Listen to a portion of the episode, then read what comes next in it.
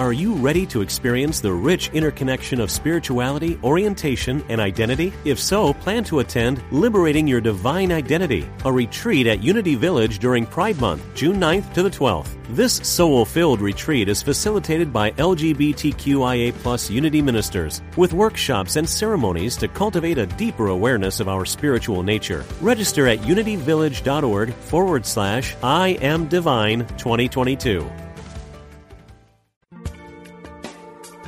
Thanks for joining us.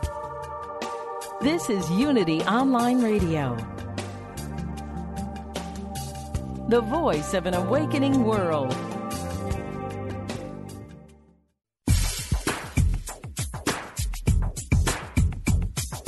Welcome to World Spirituality, exploring the unity within all cultures and faith traditions, with your host, Reverend Paul John Roach. So, hello and welcome to World Spirituality on the Unity Online Radio Network. Yes, I'm your host, Paul John Roach, coming to you from Fort Worth in Texas. And I trust that everyone listening is well and responding creatively to the coronavirus situation right now. Um, it's definitely a time to put first things first, to to know what's really important in our lives, and all of us at Unity hold you in the light right now. We're doing a number of things that um, connect with uh, all those interested in Unity. You can check out the uh, the daily um, prayer services from Silent Unity, which are up on uh, Facebook. Just go to at Be Unity and get inspired by some of those messages. Uh, of course, Silent Unity continues to pray and is available 24 7 and uh, we're trying to keep active even though uh, unity village itself is pretty much shut down as uh, most places are right now. But we continue because the church as they say is not the walls is it not the building it's it's the people. So we're still uh, active and here we are today. Today i talked to a mother who has experienced perhaps the worst experience that can befall a parent and that's the loss of a, a child through suicide. And her book, How to Live When You Want to Die, um, which I found very moving, um, it tells the story of her journey through this traumatic experience and what she learned. Not only that, it's an encouragement to all those dealing with a similar situation and also help for those who are feeling suicidal themselves. So it's an honor, therefore, to welcome LeAnn Hull to today's show. Welcome. Glad you're with us. Yes, thank you for having me. I'm really excited to share some of the insights that I have. So thank you. And I know this has been a few years ago now. So, you know, uh, I know it's the cliche they always put on it time heals all wounds, which is not true, right? Because if you lose anybody, it always comes back in cycles around again but uh, there, with a certain distance, I think we, we do have a little bit of a easing of the of the initial pain, right? So we're able to maybe see a little differently, but but it's still devastating. And, and I, I don't know, don't know if you want to go back to that devastating day uh, for our listeners, but it's it's one of the worst days that could ever befall anyone, isn't it? When you you find out the, the horrific news that somebody you love dearly, you know, is no longer with us. Yes, I mean it has been 7 years for me and if you if you can talk to a variety of parents and depending upon how they've processed their journey, they will indeed tell you that time does not heal and I would say that it can. So it depends a lot on the work that you're going to put in it to move yourself forward. That being said, of course, I will always miss Andy and the things that are a continued trigger, if you want to say that will take me back to that, are are really the missed things like missing seeing him get married, missing seeing grandchildren. So when I see his friends going through some of those experiences, then that's that tugs at my heart and and can have the potential to take me back to those moments. Right. But you know, the first moment I think set the stage for me to move forward eventually because I said a couple of things that were pivotal in my journey. within an hour after Andy passed. You know, when I first got home and had to actually physically get up off the concrete and then began the process of getting up emotionally after that. But I said, I will praise you in the storm and I'm not the first mom to lose a kid. And those were two things that came out of my mouth that number one, faith is not faith is only really important when you are faith, faced with something that's challenging or drops you to your knees. Otherwise, faith is easy. Faith is something anybody can do. But what is your faith when you're in the midst of a storm? How are you going to respond? And that's up to you to respond it is an active process. And then secondly, my I'm not the first mom. What that did is it made me not feel isolated in my loss and in my tragedy. It connected me with humanity so that I didn't feel so alone in my suffering. And those two things really helped me. Yeah, that's interesting because um, you know, there's a choice here, isn't there? Um, you know, we, we, may say, well, there's no, there's no choice. I've, lo- I've lost everything. You know, the whole, the light has gone out of my life, so to speak, and and that is a choice too, right? And and I know you struggle with the idea of, um, you know, having a good time. You know, you should be mourning all the time, right? This, and I think a lot of people feel that guilt. When I lost my my wife to to breast cancer. Um, you know, there were times when I would laugh and joke, and then I'd remember that she'd gone, and I'd cry again. But I think that's part of grief, isn't it? It's it's not about always being sad, right? Um, you know, yeah. it's not it's not doing a disservice to the person if you are happy, right? Because they they would want you. I know Andy would want you to be happy, and you could you could feel that in the book. And I and I know my late wife would have wanted me to as well. You know, that doesn't mean I should forget her, right? That that, that there's still that grieving, but it, it's grieving is a complicated matter. It's not the simple linear pattern that sometimes we're taught. You know, they move through these stages and then all is well. It's definitely not linear. And even today, I do a lot of speaking to parents and mentoring to parents who have lost children. And I, I do get pushback whenever I tell them that it is a choice of how you're going to you can't change that your your kid is gone. Your kid's gone. You can't undo that. So now right. the rest is up to you. And it is a choice. And they say, No, I absolutely have no choice, LeAnn. And they get mad at me. So you're going to people are going to you're only going to be able to reach a certain amount of people with this message who say yes i don't want to be to feel this way for the rest of my life. And like you said my my loved one that i'm missing certainly wouldn't want me to live this way. But you know people were very quick to want to give me the books the five stages of grief and and they're gosh, I threw those books away because I could do all five stages in one day and be back to ground zero. exactly. Know, it, it's not linear. It's a very, it's rough, but it is an active journey. And I think when you said guilt, that is the big thing. There's, we in our society have associated with uh, the amount of, that you grieve is connected with how deep your love with love with your loved one was. I've even had people say, "Well, LeAnn, you didn't you were apparently weren't as close or loved Andy as much as I love my child because I'm still grieving." Well, that's mm. that's such a joke. It's not even Yeah. Funny. So there we have to disconnect grief with love and understand that we can let go of the grief. That doesn't mean we're letting go of the person we loved. Absolutely, yeah, so important. And you know, to come back to you know Kubler Ross's five stages of of uh, grief and all that, I know I, I think it was a breakthrough at the time. You know, for people who'd never really thought about grief, they were just lost in this these horrible feelings. And and she did sort of uh, uh, you know elucidate it to a degree. But I think that she'd be the first to say it's not linear. You know, it's um, these, like you said, these all happen um, in one day, and it, it, but that doesn't invalidate them, right? We we go through these right.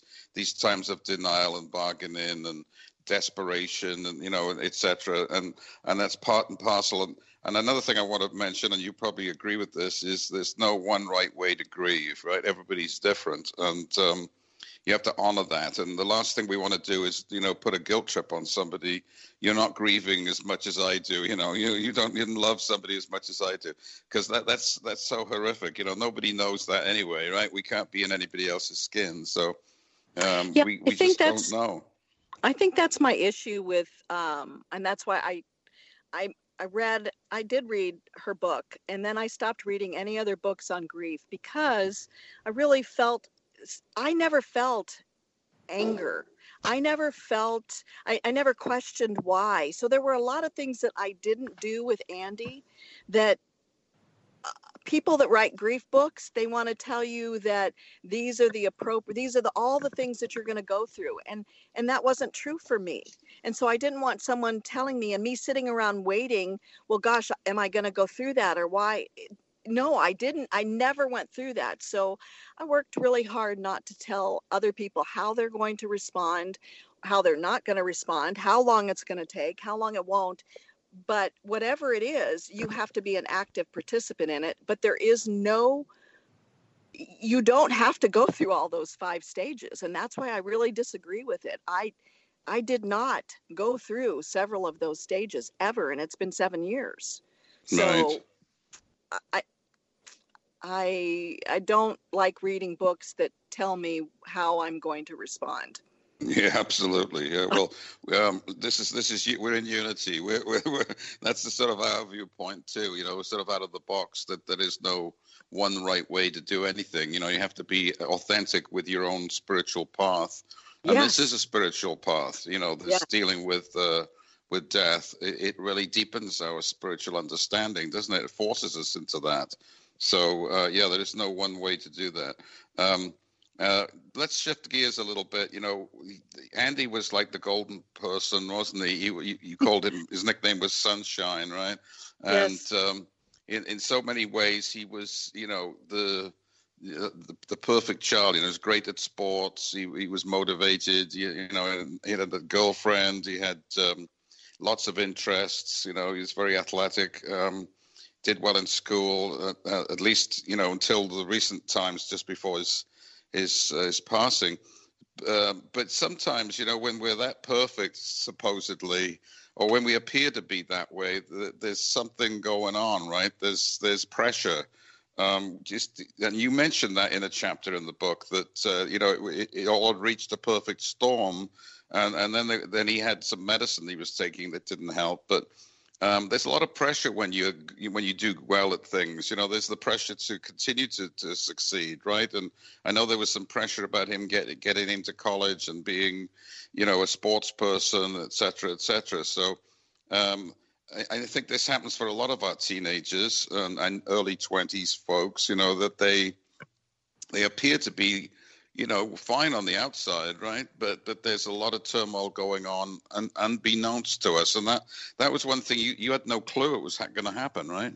No, I mean, that's an important message when I'm speaking that I try to deliver is that we are trying to identify who's a candidate for suicide by looking Right. the outside. And um, I know so many parents who will tell you the same thing that I did that their kid was happy and involved and that they're an involved parent and blah, blah, blah. And so we have to look a little bit deeper. And honestly, I totally attribute Andy's suicide to the use of the drug, the Accutane, because um, it did affect, it was actually reported to the FDA by his dermatologist that it is what caused Andy's suicide. So it affected his frontal lobe, which is where our clear thinking is and our ability to process normal life challenges.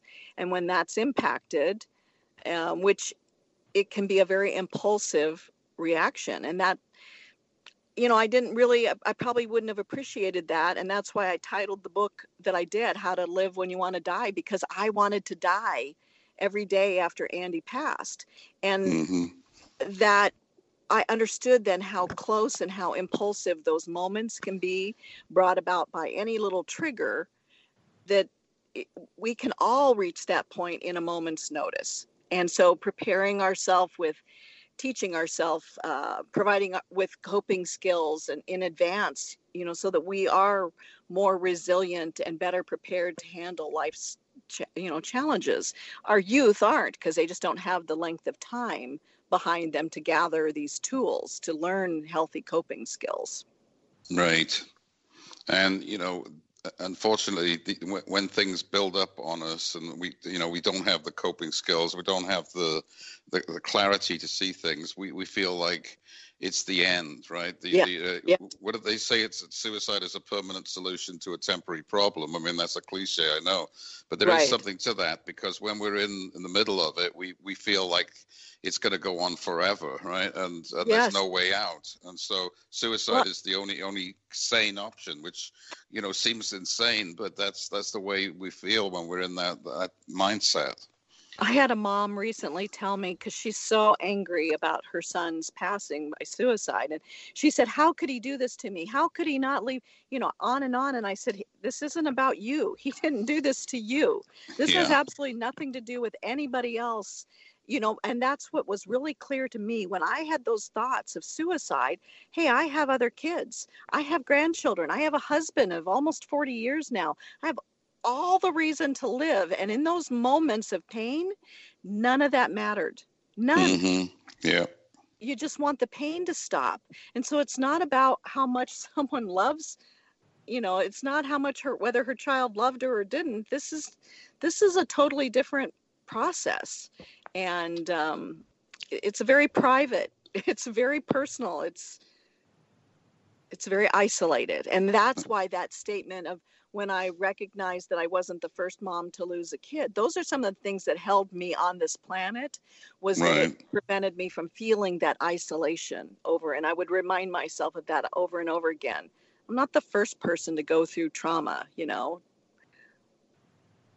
You know they say that uh, suicide is the most selfish act you know and and that's another sort of cliche that's put out there and you, you've just given the lie to that you know when you're in that uh, horror that you you know desperation um, in the midst of uh, you know pre-suicidal feelings you, you know you're not necessarily being selfish in the sense you're thinking about yourself alone. It's just you can't think of anything else, right? So it's not it's not so much that you're doing it willfully; it's you're caught in it, um, and and so you know we, we have to have empathy and, and and compassion for people who are going through that because to to feel that hurt and strongly enough that you would you know self-destruct is. Um, it's, it's so wrenching, isn't it, for, for any any human being to feel that bad? Um, I so remember a pastor made an analogy of the jumpers on 9-11 out of the buildings uh-huh. that that's like someone who's completing suicide that they're not they're running from the fire. They're not jumping to their death. They're eh, trying to escape the fire. And that fire is in the brain of someone who's thinking about suicide.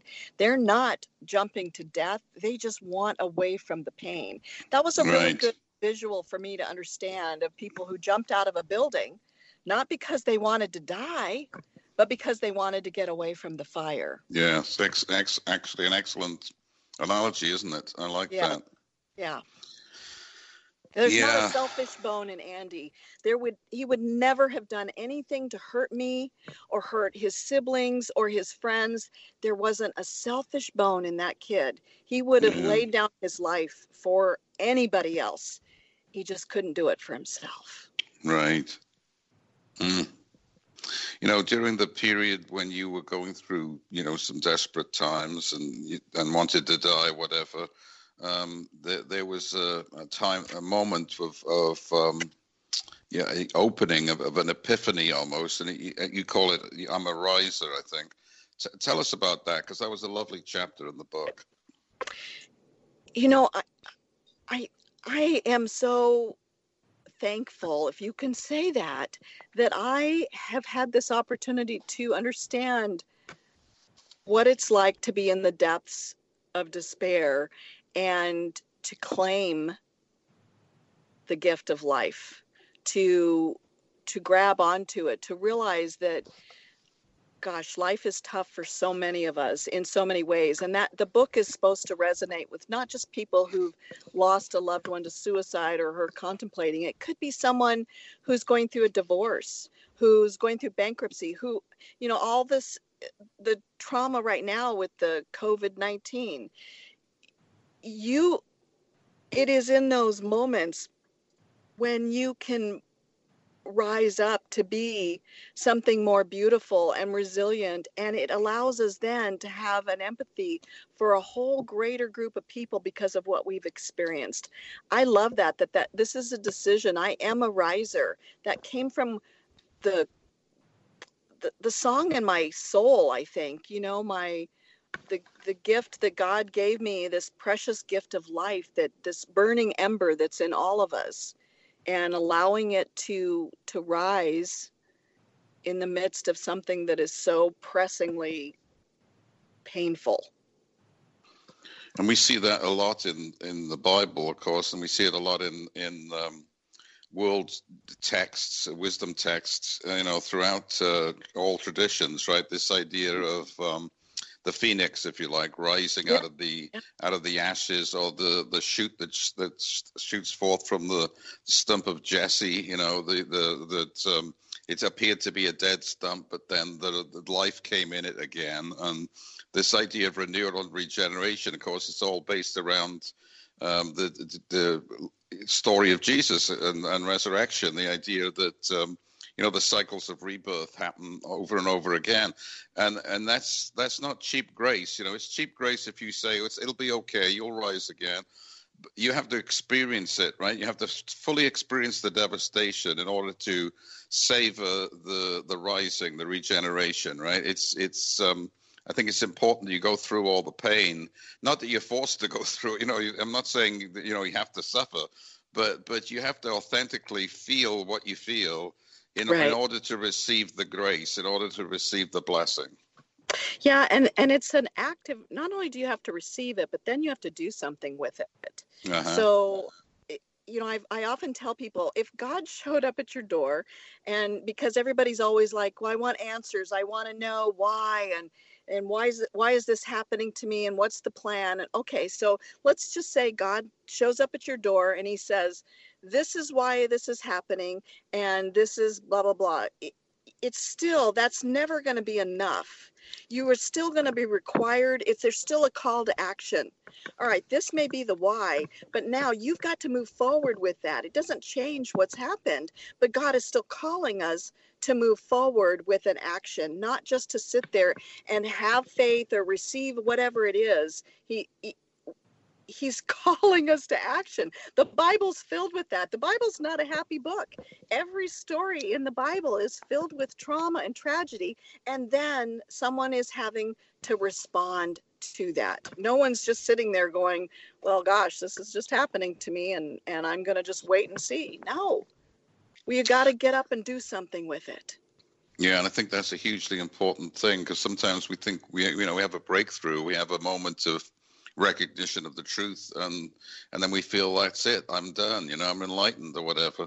And um, you know that that's only the beginning isn't it? Then you have to put that into practice in your life you know to live it. And the compassion of course is the way because once you understand your connectedness to source you understand that you know that we all have the potential to be connected right? And so right. um that's the work is to help others uh, you know feel that connection. I know that's what you've dedicated a good part of your life to do, and we'll talk about that in the in the second segment. You know, the, there's a there's a song by um, Creedence Clearwater Revival, and the it, the line is "Come." Come on a rising wind, we're going up around the bend. But yes. when, when, I was when I was younger, I, I didn't hear "Come on a rising wind." I heard "Come on, arise and win," and um, it works both ways. But it's the the idea of I'm, I'm arising and winning. I'm I'm I'm successful in my life. I'm going to do great things. Um, and this is this speaks to me what you you know what the experience that that you had as well, uh, arising up out of um, the doldrums or out of devastation.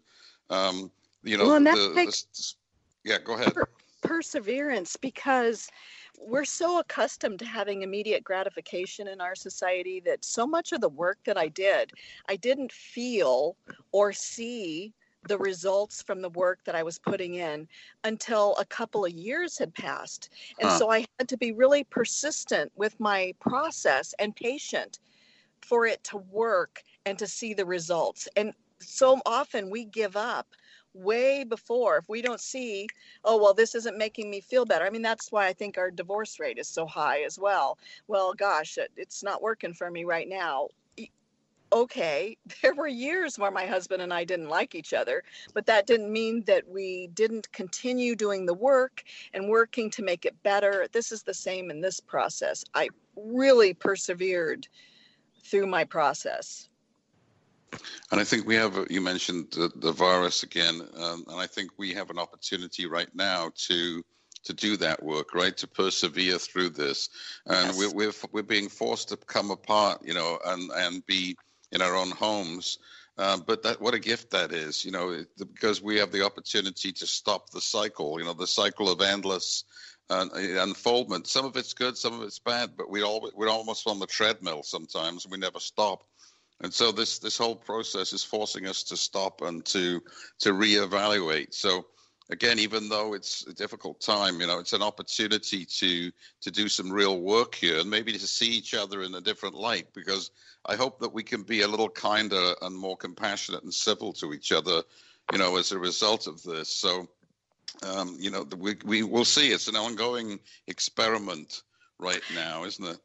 It's been very interesting for me to see that my response to it because it hasn't triggered me like it has so many other people because i have i am used to having to do the work to manage through uh-huh. the trauma. And so i read a lot of books. I understand what that means to spend time alone. I know how to do that. So i know how to and if if other people can learn the value of this time alone it like you said it can be an opportunity for tremendous growth and empa- empathy and compassion for our whole world if we use this time rather than asking why and being angry about it right know? good points good points folks i'm with leanne hull and we're talking about her book how to live when you want to die we're at the break. Let's listen to these messages from Unity and we'll come back and talk some more. Join us then.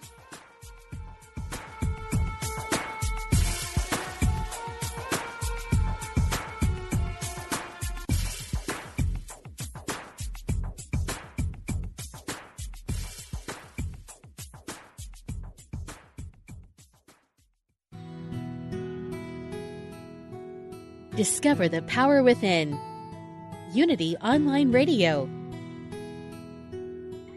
the voice of an awakening world.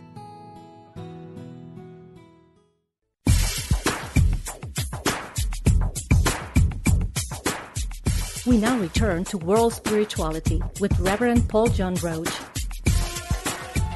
Hello and welcome back to today's show. I'm with LeAnn Hull talking about her book, How to Live When You Want to Die. Uh, LeAnn lost one of her children, son at age 16, about seven years ago now. And uh, we've been talking about uh, how to cope with that, how to move forward creatively. And a big part of that is finding tools and ways to do that because. Uh, in some traditions, we're told just to have faith or whatever, um, but sometimes that, that that's, that's not enough. We, we need a whole toolbox, and um, I know, LeAnn, you said that you you initially read like 80, 80 self-help books um, to get to get you through. Um, but but you know, take, taking those books and other information, you you were able to glean various ways to to to, to move forward successfully, right? Um, I know it's been a bit of a shift for you, right, it, in terms of your spiritual tradition. Uh, from a more fundamentalist approach to to something a little more um, open-ended perhaps and uh, you know it's still faith it's still a, a spiritual path but uh, less uh, perhaps fear-based you know m- more open to possibility. And i know at one point you went to a, a medium and of course in some traditions you know that's that's not kosher um, but you you found great solace in that. You want to talk about some of the experiences there of connecting to andy yeah, you know, the I did have initially I had some coping tools to help me through the initial uh, trauma tragedy. Right. The two that really helped me were they were my faith and the other uh, you know I've been self-employed all my life. So I understood resiliency, I understood uh, just really how much the work required you know was based on my effort the outcome was based on my effort but i also knew that I didn't have enough tools. I had enough tools to help me to survive, but I didn't have enough tools to move me forward. Those books that I read, I did read 80. They weren't self help books. They were all because I didn't. I read books of other people who had survived tragedies and traumas. They were really um, Uh, biographies or non nonfiction stories of people so that I could glean some of the information of how they survived. They were inspirational yeah. books. I wanted, right. and I read books on the afterlife till I, I just, I couldn't get enough. I wanted to know where my son was. So even though I was grounded initially in my Christian faith, in a very fundamental Christian faith, so I knew there was heaven, and I believed that that's where Andy was. That wasn't enough for me. I wanted to know more specifics, and I I wanted to talk to my kid. So I did do the ultimate no no from a Christian standpoint, from my religious background standpoint, let's put it that way. That and seeing a medium, you know, everybody told me I was going to go to hell. And there were even people that told me that Andy was in hell because he had completed suicide. So those things did not ring well, sit well with me. And so I did reach out to, a, I had been referred to a woman who lived in my state. She had great references, and her dad happened to have been a minister. So I thought, all right, she comes from a faith based background. And I did go see her. I saw her, interestingly enough, 40 days after Andy passed. And without a doubt, by the time I left there, I knew that I had talked to my kid and that my kid was was well. And the last things that he said through her was, My mom is tough as nails and she's going to be fine. and that propelled me forward. I thought, I'm going to live to prove him right every single day from now on. I am going to prove that this kid you know that he he was and is the sunshine and the only way that other people are going to know that is through me. I'm his representative now. And so how i live my life is really what how it represents you know the person that you are missing. Couldn't doesn't have to be a child can be your wife like you. You know how you live your life is really how people are going to see your loved one best is by how you tell the story. Yeah beautifully put. I love that idea and of I course, wanted deep, control of that narrative. You know, we're deeply connected, aren't we? It's not not about just our physical beings, right? Just just because that child, you know, was 16 and is now gone physically, does not mean they they're gone in any other respect, right? Their soul, mm-hmm. their spirit, their essence continues, and um, you know, and yes, they have messages for us. You know, I've received some in my own experience from loved ones and, and other people, and then I've come across a number of experiences as, as a minister over 30 some years, you know, where people have spoken to people who have apparently died physically but are still very much there.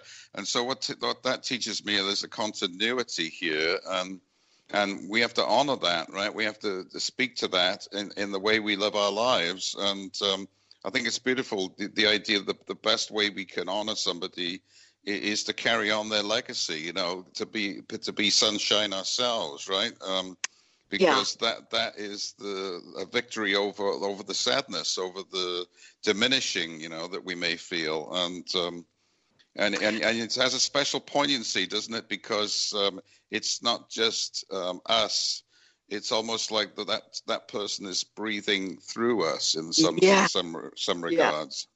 You know, I had after about a year and a half or a couple years, and I'd been doing a lot of work with. I'd started a foundation and did a lot of work after Andy passed. And one really uh, moment that sticks in my mind is this young woman. She was Andy's age, so 18 at that point in time when she came to me. She came up to me, running up to me, and she said, You're Andy's mom. And she came up so excited. She wasn't filled with sadness or grief because she knew the messages that I had been putting out there were messages of sunshine and she knew that that Andy and I were connected. Versus if she'd come up to me and said, Oh, I'm so sorry about the loss of your son. That's not mm. how she approached me because I had controlled the narrative and I had let people know that it was safe, that I was carrying on for Andy and that I was now filled with that sunshine and that joy and they could approach me in the same way. And I loved that, that she was honored that I was Andy's mom. And it wasn't it was joyful and not sad. Right. I love that. Life enhancing right? Yeah. as opposed to seeing life as um, you know a tragic experience or whatever. Right. Yeah. Exactly. we are so conditioned to you know the physical and, and the three-dimensional that we you know we have a hard time seeing that that's only a part of what's really going on. And um, uh, but once we understand that we you know we truly are uh, spiritual beings having a human experience, you know, not the other way around. then we then we begin to celebrate the fact that the spirit is, you know, cannot be killed or die. Right? It's uh, it's eternal, and that's that's that's a beautiful thing. It's not just a nice idea. It, it's it's the way the universe works, right? Um, and, and unfolds. So it's it's uh, it's victory, if you like. Um, Sometimes I say that um, I actually, and this will sound a little weird, maybe, maybe not to you, but that I actually have a greater ability to talk to Andy now than I probably would if he were here in the physical sense. Because if he were here in the physical and he was off at college or married, he wouldn't want me calling him every day. Hey, you know, but now I can talk to him every day and I know I'm not bothering him. So right how I think of it is I have direct access to him 24/7 whenever I want and we share life together just in a different way, you know, and he does right. give me signs to let me know that he is here with me and I I love that. Absolutely. That's beautiful. So you, you mentioned you've you know founded some the foundation and the whole Sunshine Foundation, and and you have uh, something called You Matter. Do you want to talk about those things that you've put into activity? Yes, we started a nonprofit foundation really uh, four months after Andy moved to heaven uh, called Andy Hull Sunshine Foundation. I gave my first presentation to 3,000 kids. And at the end of that presentation, uh, we handed out You Matter wristbands because we wanted, it was at Andy's school that I spoke, and we wanted them to know that, that they had a purpose here on the planet that god had a, a plan for them and that they had a job to do and that their their job was not to follow in andy's footsteps that they mattered. And so that really took off and other schools called and then military bases and people continued to ask me to come and present. And so everywhere we went we handed out you matter wristbands and we wanted people we didn't limit it to one per person. We told them take as many as you want because while we want you to know that you matter, we also want you to know that it's your responsibility to let someone else know that they matter to you too. You have a responsibility here on the earth to to make a difference. You have a job everybody has a job to do in one way or another. And that you might be that person that's that saves someone else's life by just telling them that they matter to you. And so our mm-hmm. wristbands now have gone all over the world uh, South Africa, Australia, England, Scotland, Cyprus, you name it. They they literally and they're free to anyone who wants them. They can go to our website and and uh, fill out the the form and and we'll ship them to you free. And we also have a sunshine reader program. We have volunteer readers that read to kids in the school to let them know that they matter and a camp you matter. So we've done we've done a lot of work in seven years and uh, continue to want to just imprint that message upon everybody's hearts that they matter that each person has a precious life and and uh, sometimes you have to you know, it requires your active participation in that as well. Finding your place, seeking it out, finding what is it that that you are supposed to do here? How can you make a difference instead of just being a recipient of whatever comes your way? So, so it's a, it seems to me like it's a three-part process here, right? You're, you're telling yes. your story, which which is the first part, you know, which is authentic to you. And and people want to know that. They want to know how, how it felt for you. The second part is then you're you're helping others cope with you know the similar stories that they've happened to them. But then the third part is is then okay we we've got that covered in, in a sense that but now how do we help uh, uh everyone else right? How do we help those people who are suffering? Um, right. and and and so it's and I love that because it's equipping because I, I know a lot of groups they sit down and they talk about you know their experiences and it's almost a circular thing. You know, we're endlessly talking about our, our suffering and our sadness and, and getting support to a degree. But I love the idea of equipping somebody then to to go help others. You know, that that seems to be uh, a real powerful thing, right? We're not we're not just sitting in a support group we're, we're doing something practical. And uh, any of us who have done something like that, we know that healing comes when you reach out from yourself to help others, right? When you get beyond your own circle, uh, circle of thinking into a larger sense of, of what's going on. And I think that's powerful. Yeah, because every time that I opened up, and I did that from the very beginning, when I would share my story with someone else, then inevitably they would want to share obviously not necessarily that they lost their child to suicide but you know andy's friends hey they got dumped at homecoming or they didn't this or they they flunked a class or or my friends who are going through a divorce. And so it connected us all through our suffering and then it empowered us to to realize that we could make a difference if we took our eyes off ourselves and looked at, at someone else's life it helped to relieve some of our own suffering and and brought us together as a community. And that i know was a huge helping tool for me to move forward is that it, it didn't allow me time to just sit in my in my pain alone. I was always reaching out to other people listening helping motivating and and that made me feel better because right. it helped it helped them. So it's something we can use especially now with everybody's struggles. We can take all of these same things and look past what's happening to us and how can we even in our own little small community you know hey i had a my aunt she's 82 and she lives in a in a senior community and she shouldn't be going to the store and and she didn't have toilet paper. So i had a friend of mine who had excess toilet paper and i said hey kim I've got I've got some books. I know you love my books and love to give them out. I'll trade you books for toilet paper. She's like, perfect. So I gave her books. She gave me toilet paper and I delivered them to my aunt's community. So there are just little, little things that we can do that can take our mind off our own suffering and make a difference in other people's lives. And they don't require a whole lot you know some people who are listening um, not not everyone but you know some may say well, that's okay for you. Everything seems great. You've got a family to support you. You do this, that, and the other. It's not so easy for some of us. But you know, in the book you share, you know that is not the case, right? Your your mm. husband, um, you know, ha- went through a difficulty with cancer at one point after, you know, just a few years ago. Um, you, your other some of your other children have struggled to deal with, you know, the, the Andy's passing and. Um, you know, in, in one way or another. Uh, and you've lost touch with one of you, one of your sons, I understand. So, um, you know, the point being here is life is tough, right? It's there's, there's no easy way. It's not this is this is not being happy because you you haven't got any problems. It's right. being happy in the midst of or or joyous in the midst of the difficulty, right? Yeah, you know, I love it when someone will tell me, like you just said, that, oh, you don't understand.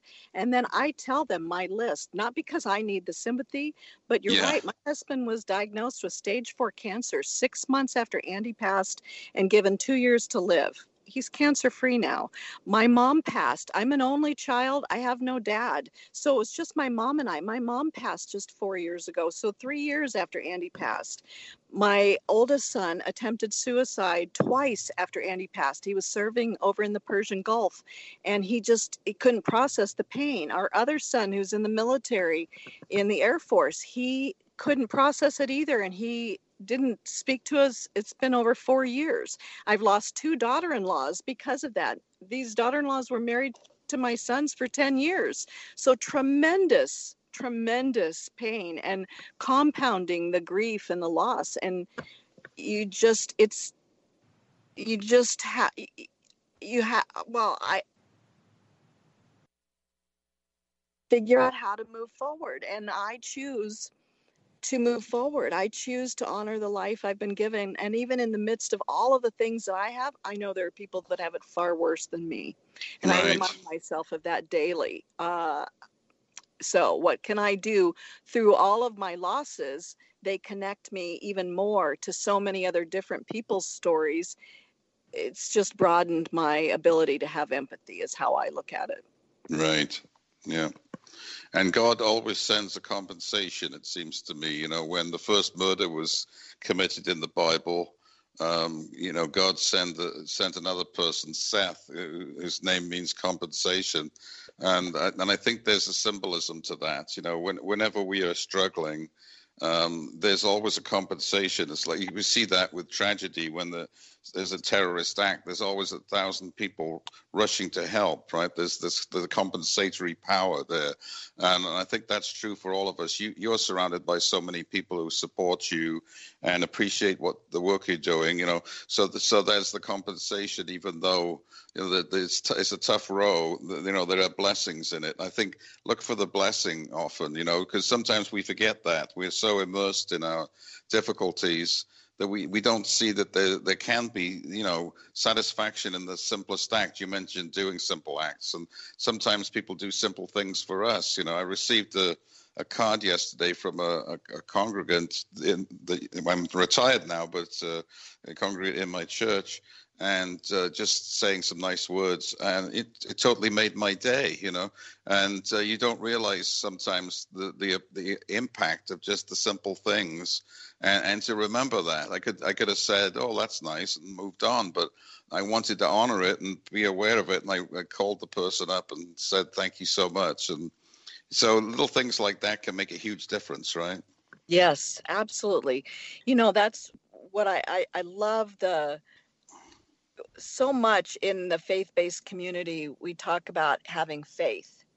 And I really want to expand that and ask that question what does that mean to have faith? Because does that mean that we're just sitting and resting in that space? Or is faith something that's active? And i like to think of it as something that's active that my faith is alive not dormant. My faith is not still. My faith is is um, vibrant. It's not a passive thing that i have faith. Faith is something that i do not something that I have. Right. It's an action. It's a verb, right? You know, yeah. that we have to practice it in our lives. Um, we've only got a little bit left, but I wanted to cover something I know some people have difficulty with, and that is milestones, you know, or like mm-hmm. the first birthday or the first anniversary of the death, uh, and then every succeeding anniversary. Have you got any advice for people on how to deal with that? Because those those are tough times. Yes, make a plan. Don't let it sneak up on you. So I plan months in advance for the two in particular dates, Andy's birthday and his angel date, and I plan to do something, you know, whether it's something big or something small, but that date is not something that's going to sneak up on me. So I'm, I'm an active planner. I do not allow my time to sit, I don't sit idle. Um, Uh, that doesn't mean I don't sit quietly at times, but that, there's a difference. So I'll plan a birthday dinner, even still, like his birthday is coming up April 10th, and he'll be 20, he would be 24. And so we're going to, you know, do a balloon release and we're going to have dinner at his favorite place. And I'll, you know, whatever that looks like at any of these times, make a plan to honor your loved one on that date to celebrate, honor, remember, do a, um, a, an act of service on that date. But if you take control of those times rather than them con- taking control over you, it doesn't mean that it's not going to be tough because those dates are still tough, but they're better than just them sneaking up on me because I know I've got a plan for that day. Right. That, that's important for me to have that so I'm not sitting at home sucking my thumb. Absolutely. You know, I think this is the power of ritual too. You know, in some yeah. ways, rit- has become a dead thing, you know, that we just go through the motions of ritual. But when we create a ritual that is meaningful to us, then it could become powerful. You know, we uh, we put in a bench for my late wife um, Yeah. on the river where she used to like to walk, and um, with a little memorial plaque there. And um, you know, it's nice to go there on on certain occasions to to honor her. And Yeah. You know, that that's a ritual, and then it's an ongoing thing because I received a a Facebook uh, post from someone who happened to be there one day and noticed my name and my daughter's name on the plaque and said, you know, this was lovely. I I I, I love you know Reverend Rhodes or whatever, and, and it was nice to be there at this beautiful place. And and uh, and I thought how wonderful because you know not only is it a special place for me, but they they found some meaning out of it too, and that's the joy, isn't it? When you're giving um, you know, happiness uh, to others as well through what was initially a sad time and a sad place, you know, but it doesn't have to be. It can now be a place of, you know, ongoing um, compassionate action. And, and that's a particular physical place, but I think you could do the same thing in any any regard. Some some activity that you do on that day, right? You do something uh, kind for someone then that that's and again ennobling it you know it's it's doing it in honor of the person and uh, you know and ritual can help us even now because there are a lot of people feeling lost without being able to go to work or some of these things. Yes. I still get up every morning and i i do my hair i put on my makeup i go through the same rituals because they occupy time and they give me purpose. Even though i'm not going to go out the door and go somewhere i'm still doing these things that help me to to maintain some semblance that i'm that i'm participating in a life rather than just sitting here on my couch waiting for it to be over. So a ritual would be something that people should really jump on right now and and not just sit at home and and not continue to take care of their physical appearance or their house or or cook. There's still so many things that you can do on a daily basis right now in this time when we have this gift of time if you want to say. Use it and, right. buy it. Yes absolutely. Wonderful. Wonderful advice. Um, folks you can get this book how to live when you want to die in, on amazon. Um, and if you want to find out more about what LeAnn's doing LeAnn tell us your um, website Okay, so I have a website for my book as well. So there is a con, and I can mail you an autographed copy if you want to order it there versus Amazon. So either place is fine. But the book is www.leannhull.com, L E A N N H U L L.com. okay And then our foundation is Andy Hull Sunshine Foundation, and the website is andyssunshine.com with two S's in the middle, andyssunshine.com. And you can request wristbands, you can, you know, reach out. There's a contact, there's a place for you to connect with me. I'm on Facebook, Twitter, you know, everywhere. You I'm pretty easy to find. Good, excellent. Let me tell you about next week's show, folks, and then we can say goodbye to LeAnn. Um, next week, I begin an eight week series looking at the topic of unity and world religions. So, we're going to look at commonalities, differences between the unity movement and, and principles and various world religions. We'll kick off with an overview next week of of that and the basic principles of unity, and then look at seven different religions and how they they fit in um, or otherwise to the unity way of of looking at things. So that should be interesting. And uh, but right now, I want to thank LeAnn so much for giving us such a in-depth look at, at this difficult sub- subject and sharing honestly. What a wonderful show! Thank you so much. Oh gosh, thanks for giving me a platform to share this message. I really love it. And you matter. You matter. There we go. And that's a great message to take with you today, folks. Yes, you do. You matter. And thanks for being part of this ongoing Voice of an Awakening World, keeping these shows on the air. Uh, stay safe. We'll talk to you next week. Bye bye.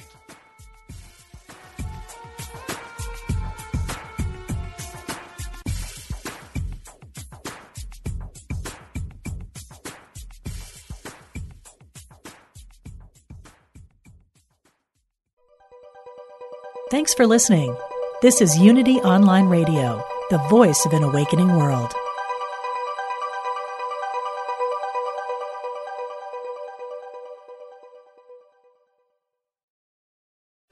Are you ready to experience the rich interconnection of spirituality, orientation, and identity? If so, plan to attend Liberating Your Divine Identity, a retreat at Unity Village during Pride Month, June 9th to the 12th. This soul filled retreat is facilitated by LGBTQIA Unity ministers with workshops and ceremonies to cultivate a deeper awareness of our spiritual nature. Register at unityvillage.org forward slash I am divine 2022.